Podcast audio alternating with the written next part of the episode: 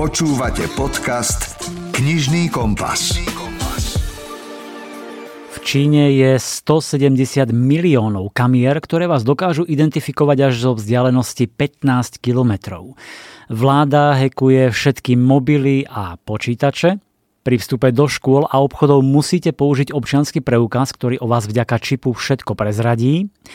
Vláda verbuje príbuzných a priateľov, aby na seba vzájomne donášali a prideluje sociálny kredit, ktorý hovorí o vašej spolahlivosti. A to určuje následne aj prístup k rôznym veciam, od nákupu bežných potravín, cez hypotéku na byt, až po možnosť vycestovať.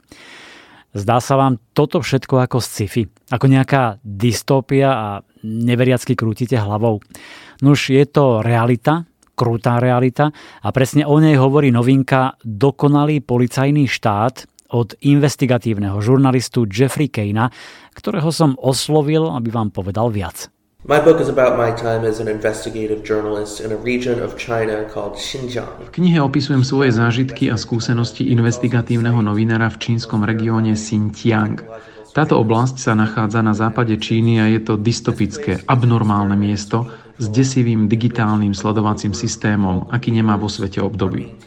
Cieľom štátneho experimentu so sociálnou kontrolou je prenasledovať miestne etnikum Ujgurov, ktorých potom prevážajú do zadržiavacích táborov za pomoci obrovskej siete systémov umelej inteligencie, ktoré sa snažia predvídať, či títo ľudia spáchajú v budúcnosti nejaký zločin alebo nie. Ak sú obvinení z tzv. predzločinu, odvezú ich do tábora, kde strávia ďalšie roky svojho života, mučia ich a vymývajú im mozgy. Táto kniha je výsledkom mnohých rokov práce v investigatívnej žurnalistike a rešeršovaní.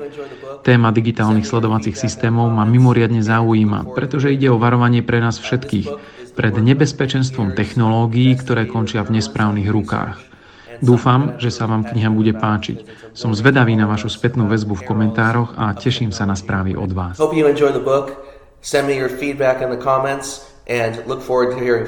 Neuveriteľná kniha, z ktorej až mrazí.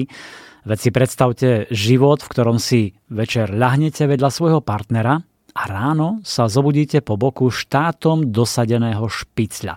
Stačí, ak poviete alebo urobíte niečo, čo sa systému nepáči a môžete skončiť v koncentračnom tábore alebo zmiznúť bez stopy.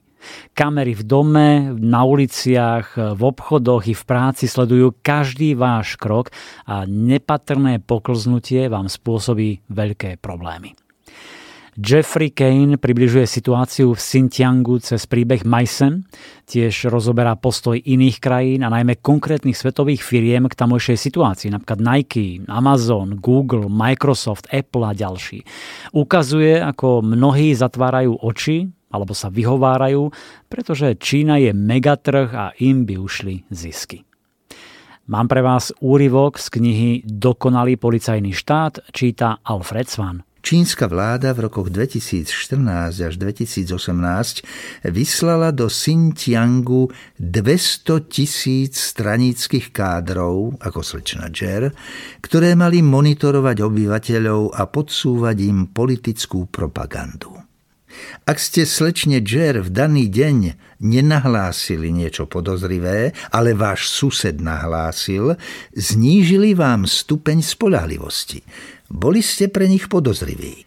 Systém susedských hliadok pomáhal úradom získavať údaje o obyvateľoch. Nespolahlivých ľudí mohla zadržať polícia, narážali na problém pri hľadaní zamestnania alebo pri žiadostiach o prijatie na vysokoškolské štúdium. Starostlivosťou sršiac sa slečna Jer o niekoľko dní zaklopala na dvere a oznámila, že Mejzemina rodina si má do obývačky nainštalovať vládnu kameru. Ospravedlňujem sa za tú nepríjemnosť, zdvorilo vysvetľovala slečna Jer, ale nerozhodla som o tom ja.